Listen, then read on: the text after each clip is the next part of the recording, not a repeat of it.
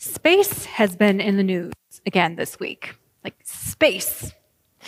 You might have heard this. Jeff Bezos, the Amazon founder, is supposed to go into space next month for the first time through his private company. And then apparently there was some leak from Richard Branson's space company saying he might beat Bezos to it. I haven't really tracked much with it, to be honest. But Eric does. So it's to his credit that we tuned, it, tuned in a few years ago when another billionaire, Elon Musk, finally succeeded in sending up a SpaceX rocket and landing it without crashing. Uh, Eric watched it with Ruthie. That's kind of a fun. Introduce your kids to space. Uh, they're actually, you know, Elon Musk is selling tickets for the fall, if anyone's interested, going up to space. I was a bit more interested this week in a video that SpaceX released a few years back, which was all the times they failed to land the rocket. There's a picture of a rocket that went down in flames. The caption reads, it's just a scratch. Another, well, technically it did land, just not in one piece. Musk even invented a phrase, rapid, unscheduled disassembly, to describe the biggest of the crashes. Now let's imagine you're Elon Musk with this big company and you're watching all these crashes. Well, you have three choices, right, when something crashes. You can keep doing the same thing and hope it'll turn out better next time. You can give up, or you can find the answers to the question, what went wrong? Based on where he is today, I'm going to assume he's chosen number three over and over. What went wrong? Because we can learn a lot from understanding our failures.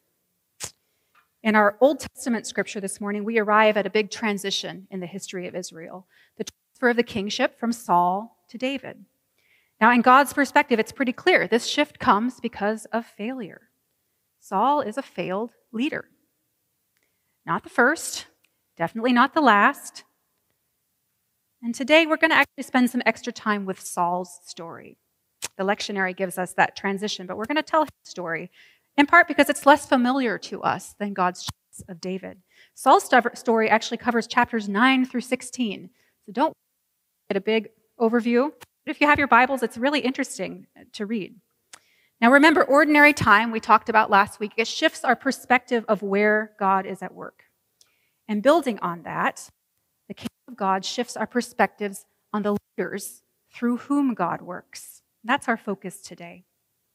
So, to help with this shift in our perspective, we're going to look at Saul's story and just ask the question what went wrong? Three lessons from a failed leader. So, first, Saul's story.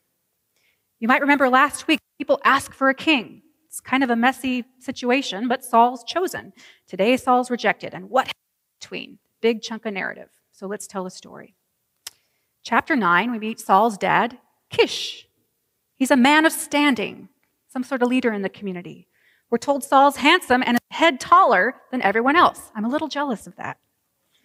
Saul meets Samuel while searching for his donkeys. We learn God told Samuel to accept Saul and to anoint him that Saul was chosen to deliver God's people from the Philistines. So they meet. Samuel says, God's got plans for you. Saul says, But I'm the smallest tribe and the least important clan. How can it be? Samuel anoints Saul properly, says, Here's what you're going to do. Spirit of the Lord is going to come on you. And Saul obeys. The Spirit comes on him and he prophesies. And people say, Saul's prophesying? What's going on? So far, so good. So he's been anointed privately, then it's time to choose him publicly. Samuel calls forward each tribe by lot. It's an interesting thing in scripture, isn't it? He narrows it down to the tribe of Benjamin, then to the clan of Matri, then he narrows it down to Saul. But Saul is missing. This is the funniest thing. I don't remember ever noticing that in scripture before. They can't find him. They ask God, and it's God who says, He's hidden out there on the supplies. They bring him out. Again, we're told he's a head taller than anyone Remember, they want a warrior for their battles. And they say, Long live the king, not in French. Vive le roi. Samuel writes down the king has rules. He writes it down in the presence of the Lord. That's a sign to us that this is supposed to be a different sort of kingship than the neighbors have. It's one with rights and duties, one before the Lord. Yahweh is the ultimate king. That's a difference. They go home. Saul, some people are really his fans, some are not. That's where we're at. Chapter 11 Saul defeats the Ammonites all these good biblical, you know, names of people, like we get confused. The Ammonites who were oppressing the people. So, this big military victory gets everyone on board. Again, this public coronation now as king before the Lord. Again, a different sort of kingship. It's looking good. All right, let's go out and get the Philistines. They start attacking. The word gets out, and the Philistines gather with 3,000 chariots, 6,000 charioteers, soldiers as numerous as the sand on the seashore. I mean, Hollywood, I'm amazed they haven't gotten a hold of this. Now, the Israelites are hiding in caves, bushes, rocks, and pits. It doesn't sound like a good scenario. Saul's waiting there with them. The troops are afraid. You can imagine they're ready to go. But he has to wait seven days for Samuel. Some arrangement that they've made. That's a long time, I can imagine, for these folks to wait, ready to go. They're scared. Just begin to scatter. And then comes Saul's fatal choice, number one. Saul takes matters into his own hands and offers up the burnt offering to the Lord himself rather than waiting for Samuel the prophet. Just as the offering is finishing up, the last smoke is going up to the sky, along comes Samuel. What have you done? It's not totally clear what the deal is, other than that Saul was supposed to wait and he didn't. And Samuel's response is, You've done a foolish thing. You've not kept the command the Lord your God has given you. And the consequence for this fatal choice, the kingdom is no longer going to pass down to your sons. The Lord's found his own choice to be the next king because you have not kept the Lord's command. So, no dynasty for Saul. Now, why did Saul do this? I mean, I can imagine as a leader the pressure of that. Everyone's ready, I got to do something. Maybe he figured it didn't matter how it got done as long as it got done. But there's an element of superstition too. We've got to seek the Lord's favor before battle through this particular ritual. Somewhat, somewhat manipulate the Lord rather than trusting or obeying what the Lord had said to do. That superstitious streak carries through in the next few chapters. You can read that. Saul brings out the ark as a sort of magic eight ball for one of the battles. He makes his troops not eat all day under oath. You can imagine that the troops aren't going to fight real well if they haven't eaten all day. He's waiting for a sign when it's clear that Jonathan's down there. The Lord Jonathan. The Philistines are on the run, and Saul's going, I need a sign about what to do. It's clear. Well, then Samuel gives Saul some instructions from the Lord Go punish the Amalekites, another long A name. The Amalekites, for the way they treated Israel on their way up from Egypt. Practice the herem with them, that total, uh, that practice of totally devoting things to God by destroying them. That's a hard one, right? How does a loving God command total destruction of people made in his image? I can't answer all your questions today, but I did want to say two quick things because I know this is hard. One, God works with what he's got. He rarely overrides everything problematic in a culture. And that sort of warfare was the method in that time and that culture. The difference is this is the thing God takes culture, he doesn't override it, but he moves it more toward his purposes. And the way he does that here is he says, You don't get to decide who to wipe out. I'm going to be very specific. I'm the one that chooses, the Lord says. Still not great, something. And also, the trajectory of Scripture moves very clearly away from that sort of warfare. Think about the New Testament ethics of Jesus. Totally different. Redemption in Scripture moves away from warfare and revenge for the people of God while holding on to the principle of total devotion to God. I imagine that doesn't answer all your questions. It doesn't answer mine. But that's what I want to say about that right now. We can talk more about it if you need to. So, anyway, Saul's instructions are clear get rid of everything, everybody, and everything in this town because of how they treated my people. So he goes and attacks, but then comes Paul's second and last fatal choice. He spares the king of the Amalekites and the best of all their stuff and he destroys everything that was despised and weak. This is in chapter 15. It's right after that we hear for the first time the Lord saying to Samuel, I regret that I made Saul king. Samuel is so angry at hearing that, he stays up all night crying out to the Lord. And the next day, he, Samuel goes to find Saul, but he's told Saul went to Carmel. He set up a monument there in his own honor in his own honor. A little power went to this guy's head really quickly. So Samuel confronts Saul, and Saul gives the excuse I was saving this good stuff to sacrifice to the Lord. Samuel's response is striking. To obey is better than sacrifice. Rebellion is like the sin of divination, and arrogance like the evil of idolatry. Because you have rejected the word of the Lord, he has rejected you as king. So, after Saul's first fatal choice, God removed a dynasty. And now it's clear he's going to remove the kingship as well. Now, Saul's response on this, it sounds good on the surface. He says, I've sinned. I violated the command of the Lord. But it's pretty clear that this isn't true repentance. He only says that after he hears about the consequence. You might think maybe he's trying to manipulate God again. If I repent, maybe he'll change his mind. But then he also blames it on his men. I was afraid of the men and I gave in to them. That sounds like the Garden of Eden. No real responsibility. So by the end of chapter 15, Samuel is grieving over Saul. The Lord is regretting he made Saul king in the first place. The only one expressing no regret or grief or remorse is Saul. Saul never repents, and his choices just get worse from here on out. It's that doubling down on disobedience that gets him rejected as king and opens the door to David, the man God chooses himself. That's a lot. There is a lot in this story we could talk about.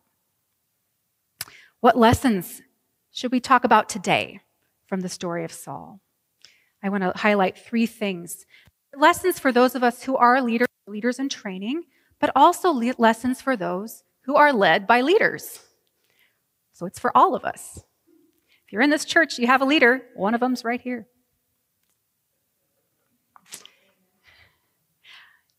It's a little sobering, actually, reading these stories as a leader, isn't it? First, lesson one.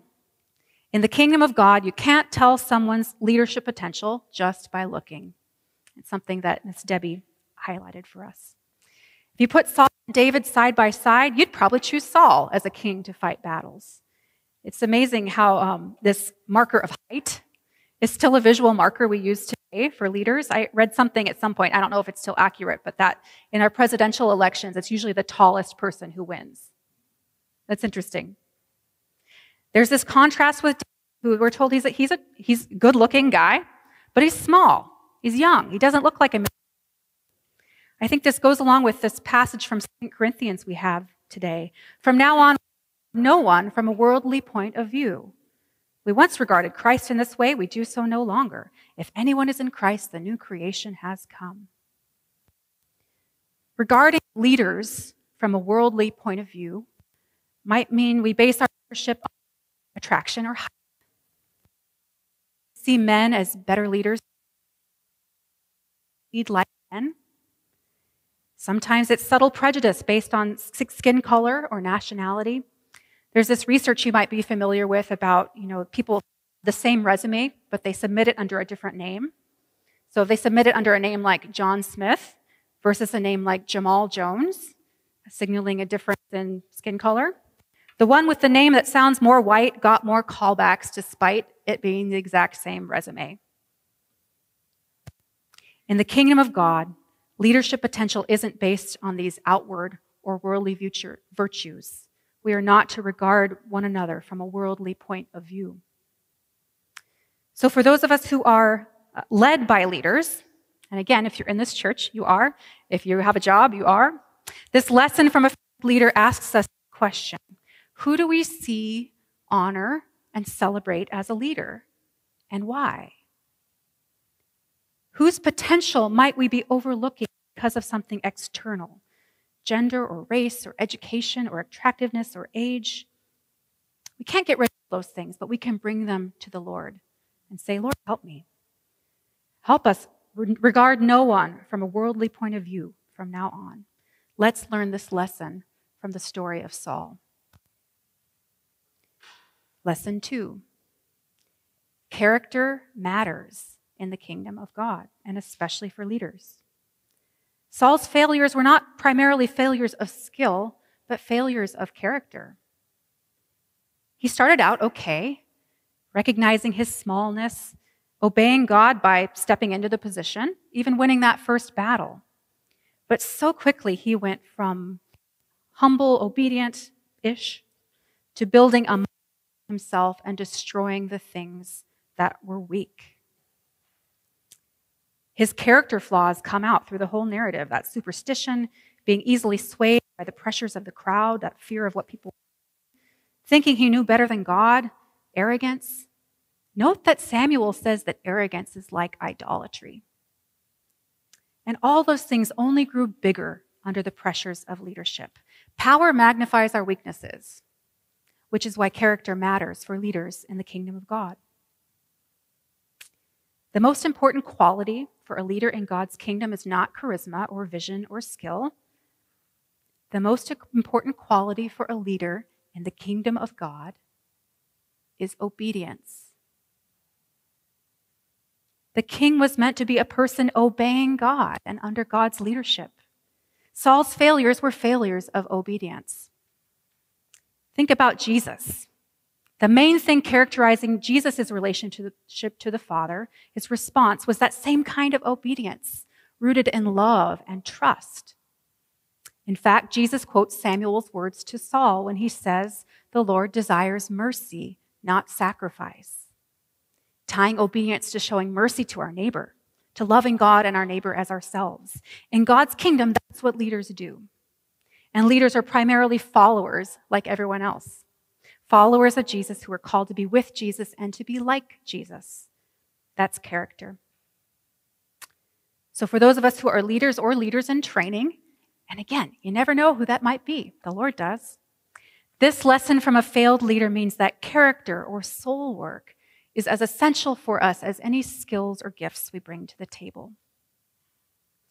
So, what rhythms, if you're a leader or being in training for leadership or desire to be a leader, what rhythms can you put in place even now to build your character and your emotional health?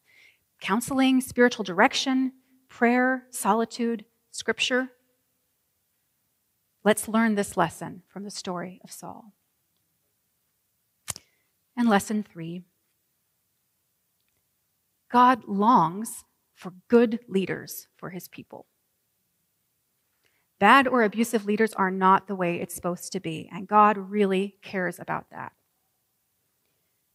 I was talking a bit with Dr. Madison Pierce this week about the passage, and she made the point that 1 Samuel 16 portrays the way the world is supposed to work, with God replacing bad leaders with good. It sure doesn't seem like that always happens in the real world. And that's why Samuel's response is so helpful for us here. God regrets making Saul king, but Samuel, Samuel grieves. He invested a lot in Saul emotional time and energy, training and mentoring him, advocating for him. Saul was Samuel's hope for what for his legacy. And now here we are. Samuel grieves. How many times in the past few years have we grieved the corruption of our leaders, our leaders in the church? A lot. A lot. And that grief is an appropriate response to an abusive leader or a failed leader. A leader that's unrepentantly disobedient to Jesus. A leader that destroys the weak. A leader that builds monument to himself. We are right to refuse to call that good and to grieve. All leaders have flaws, but there's a big difference between flawed and unrepentant. It's not Saul's flaws that get him disqualified as king. It's his choice over and over to disobey and his failure to repent. God blesses flawed leaders, thanks be to God, but not unrepentant ones. So if you're a leader or a leader in training, take this as a warning. Practice repentance. That means practice it. See your mistakes, learn from them, turn from them, practice it. Don't be afraid of being wrong, be afraid of being unrepentant. So Samuel grieves, God regrets, but then God says, Let's get to work. I've got someone else in mind. You're in that place today of grief over the leaders in the church. I get that. But hear this too God wants good leaders for his church, and God is at work right now. Let's learn this lesson from the story of Saul. Where are we looking to find God's fresh crop of leaders? Are the leaders already in place doing God's good work? Remember, ordinary time shifts our perspective. I was encouraged by reading uh, Beth Allison Barr's new book, The Making of Biblical Womanhood. It's a good read. She tells stories of women active in church history that we've just forgotten. We've just forgotten. There's medieval women, fascinating stories, crazy stories. But there's also people more recent. People like Mary J. Small, ordained an elder in the African Methodist Episcopal Zion Church in 1898, an elder. There's Mrs. Lewis Ball, who traveled across the country in the earliest 20th century as a preacher and evangelist, preaching and teaching wherever she went in the Baptist churches. There's Ella Eugene Whitfield, an African American missionary who preached in one year almost 500 sermons and visited 1,000 homes and churches. That's a busy year. The stories and the people are there if we have ears to hear. And the leaders God's calling are there too. Maybe even right here, if we have eyes to see them and hearts to receive them. Let's pray.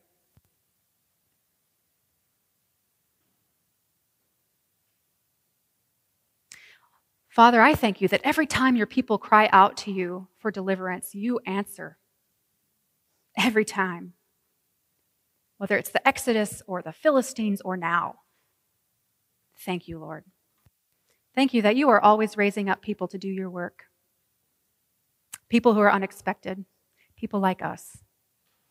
I pray that in this community, Lord, we would be able to clearly see those you're calling and invest in them and equip them that we would not regard anyone from a worldly point of view, but as new creation and with the eyes of the kingdom. Comfort us in those places where we grieve and implant in us that deep hope that you are at work, that your kingdom will come and your will will be done on earth as it is in heaven. Glory to you, Lord Christ. Amen.